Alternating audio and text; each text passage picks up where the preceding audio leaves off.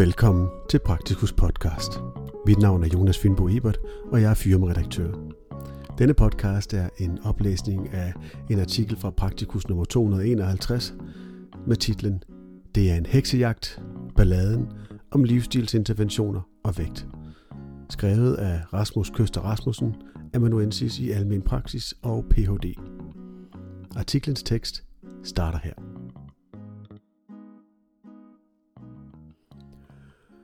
For tre år siden blev jeg udpeget som DSM's repræsentant i Sundhedsstyrelsens arbejdsgruppe for anbefalinger til kommunerne om livsstilsintervention ved svær overvægt.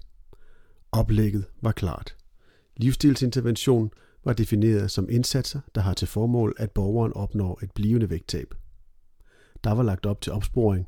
For eksempel stod der opsporing og Identifikation af voksne med svær overvægt er en fælles opgave for de aktører i sundhedsvæsenet, som er i kontakt med den enkelte borger med svær overvægt og bør samtænkes med identifikation af borgere med moderat overvægt. Og andre kommunale medarbejdere kan understøtte opsporingen i relevante arenaer, f.eks. jobcentre, væresteder, botilbud og samværsaktivitetstilbud.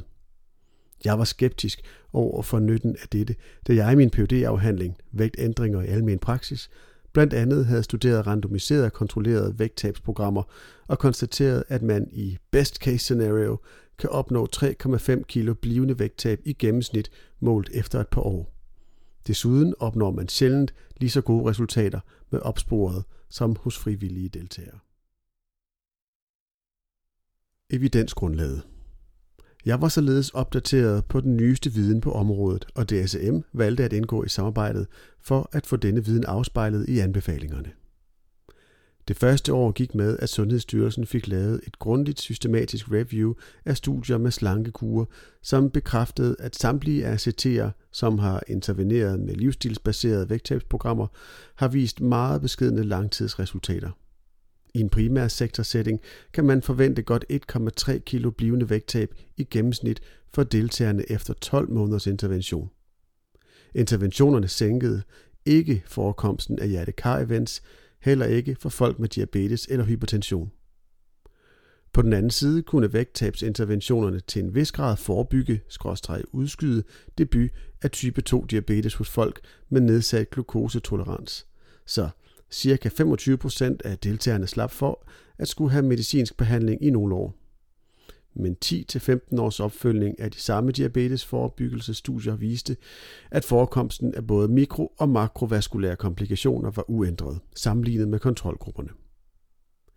En noget spinkel metaanalyse af vægttabsprogrammer med lang opfølgning tydede på en marginal reduktion af den totale dødelighed for deltagerne, svarende til, at man skal have ca. 170 højrisikopatienter i vægttabsforløb i 10 år for at forebygge et dødsfald. Om denne positive effekt skyldes et lille vægttab, ændrede kost- og motionsvaner, psykologisk støtte eller andre effekter af interventionerne er uvist.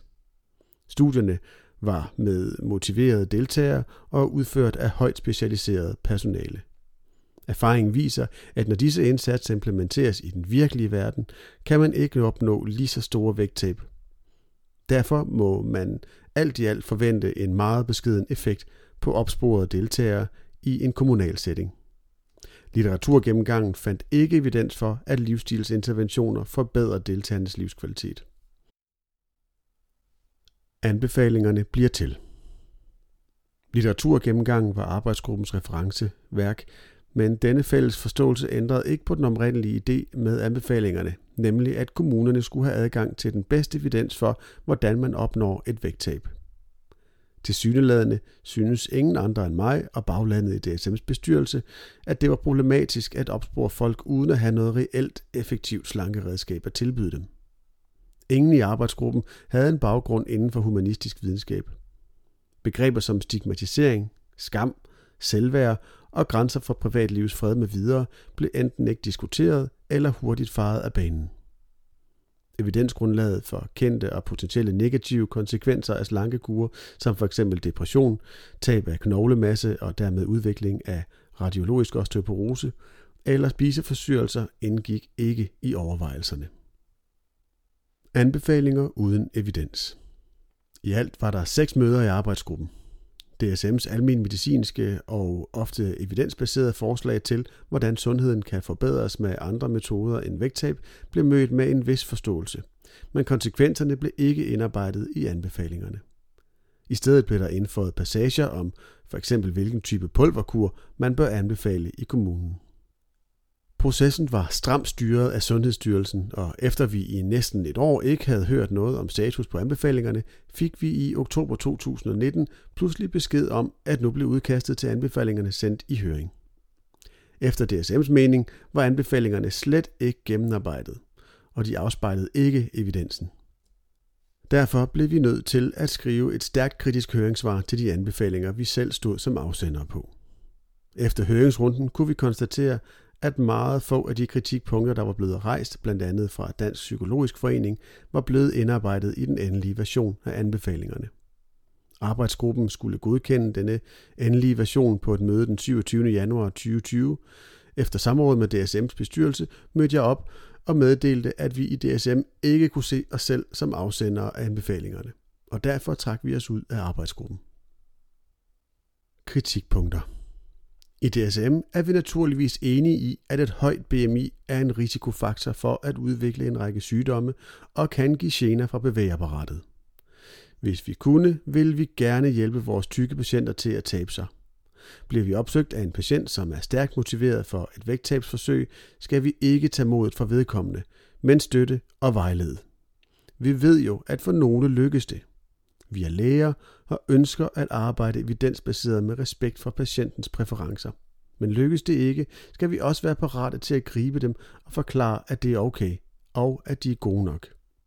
Det er noget andet end at opspore folk og opfordre til slankekur, selvom patienten kommer med en anden dagsorden. DSM's kritik kan sammenfattes til. Det er uetisk at opspore, hvis man ikke har en effektiv behandling at tilbyde folk. Stigmatisering af tykke er et reelt sundhedsproblem, som ikke er overvejet i anbefalingerne. WHO's rapport fra 2017 beskriver, hvordan mobning og udskamning af svært overvægtige kan resultere i kropsutilfredshed, lavt selvværd, ensomhed, selvmordstanker, forstyrret spisning, depression, angst og undgåelse af fysisk aktivitet og lægebesøg. Tendentiøs fremstilling af evidensen. Intet sted i anbefalinger er det nævnt, at man vil kunne forvente et gennemsnitligt blivende vægttab hos deltagerne på 1-2 kilo efter mindst et års intervention med flere ugentlige konsultationer i kommunen. Anbefalingerne giver stik imod evidensen indtryk af, at livsstilsintervention kan medvirke til et vægttab og vægtvedligeholdelse og mindske risikoen for at udvikle følgesygdomme samt forbedre den psykiske helbredstilstand ved svær overvægt. Selve anbefalingerne er af dårlig kvalitet – vi synes ikke, at teksten er gennemarbejdet.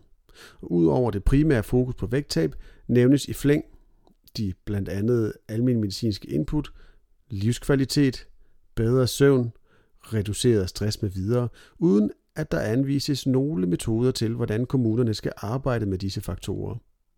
Flere steder refereres til litteratur, som konkluderer det stik modsatte af, hvad referencen tages til indtægt for i teksten. En mediestorm tager fart. Processen i Sundhedsstyrelsen havde sat en meget overordnet erkendelse i gang i maj.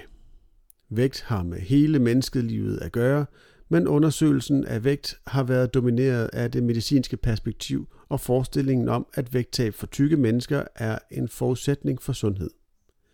I april 2020 dannede jeg sammen med en gruppe forskere og klinikere fra andre fagområder det tværfaglige netværk Ligevægt. www.ligevægt.org da vi lancerede ligevægt, blev interessen for forløbet i Sundhedsstyrelsen pludselig vagt. Flere journalister havde været interesseret, men på grund af coronakrisen var historierne blevet udskudt. Midt i juni gik det løs. DR, P1 Morgen, Weekendavisen, Berlingske, TV2 News og mange andre medier, jeg ikke har overblik over. Det kulminerede med BT-overskriften, det er en heksejagt, som jeg blev citeret for at skulle have sagt. Det var nu journalisten selv, der sagde heksejagt, men som min tutor lagde Esben slog fast, så er det nok en risiko, man må tage med, når man udtaler sig til BT, og i øvrigt var det ikke det værste at blive fejlciteret for. Hvad så nu? Der er lige nu et pres på DSAM for at komme med et alternativ til de anbefalinger, vi har forkastet. Men det er næppe DSM's opgave alene at skulle ryste ud af ærmet, hvad kommunerne skal og ikke skal. Sundhedsstyrelsen har i tre år haft flere fuldtidsansatte til at udarbejde anbefalingerne. Vi har vederlagsfrit deltaget i seks møder, så det er vel næppe rimeligt, at vi skal levere produktet. Men vi har selvfølgelig nogle bud på, i hvilken retning man kan gå. Grundlæggende må vi alle erkende, at fedme skyldes, at vores biologi slet ikke er tilpasset til livet i det moderne samfund. Hvis man reelt skal vende fedmeepidemien, kræver det formentlig radikale samfundsændringer og ikke kommunale vægttabsprogrammer, der kan få folk til at tabe sig et par kilo. DSM foreslår til en start at fokusere på det, vi ved, der virker på at forbedre sundheden. DSM's idékatalog. Mere idræt i folkeskoler og gymnasier, f.eks. to timer hver dag. Masser af let tilgængelige tilbud til borgere og motionisthold med badminton, fodbold med videre. Flere svømmehaller og fleksible åbningstider. Kommunerne kan understøtte lokale gåklubber, hundetræning, vinterbadeklubber, spejderne og andre civilsamfundsorganisationer, som bidrager til sund livsstil og styrke i sociale netværk. Fokus på træningsglæde, nem adgang til kommunalt sponsoreret hold for familietræning og begyndere i lokale motionscentre. Coaching til folk, som har svært ved at komme i gang. Fodboldturnering mellem kommunens virksomheder. Madlavningskurser og svampejagt i skoven. Langsomme rulletrapper. Boksetræning og brydning i parkerne i sommerhalvåret. Gode bycykler i alle byer. Gennemarbejdet forslag kræver ressourcer. At komme med et gennemarbejdet forslag kræver tid og ressourcer. Vi må for eksempel grundlæggende overveje, om tilbud om en sundere livsstil kun skal være for de svært overvægtige. Alle, både tykke og tynde, skal vel have mulighed for en sundere livsstil. Vi må have belyst direkte skadevirkninger til bunds og indirekte collateral damage på spiseadfærd hos børn og voksne generelt. Der findes flere interessante eksempler rundt omkring i Danmark, som vi kan blive inspireret af. For eksempel fra Kolding Kommune, hvor man er bekymret for skadelige effekter af at udpege folk som overvægtige. Kommunen implementerer nu en vægtneutral tilgang og stopper med at veje alle skolebørn fra første klasse og op, så det kun er i særlige tilfælde med vækstbekymring, at man anvender vejning. Kropsrespekt er fremtiden. Sundhedsstyrelsen må tage sundhedseffekter af stigmatisering alvorligt. Vi er nødt til at undersøge ordentligt, om det at opspore og udpege folk som svært overvægtige bidrager til stigmatisering og reduceret sundhed. Det er åbenlyst, at vægttabsprogrammer ikke er løsningen på fedmeepidemien. Når alt kommer til alt, er det jo hverken vores eller kommunernes opgave at fremme tyndhed, men sundhed. Det er oplagt at skifte målsætningen om en slank krop ud med en sund krop. Man kan godt have en sund livsstil og være tyk samtidig. Jeg synes, vi skal lade dem tabe sig, som kan og vil tabe sig. Men de, som ikke kan, skal vi lade være i fred og ikke udskamme. Vi skal acceptere, at det er helt okay at være tyk. Mennesket kommer i forskellige former og farver, og vi skal respektere alle kroppe. At møde tykke patienter i almen praksis med kropsrespekt er første skridt på vejen til bedre sundhed for dem. Artiklens tekst slutter her. Artiklen kan læses i praktikus nummer 251 på siderne 32 til 34. Musikken til denne podcast er lavet af Andreas Kemper.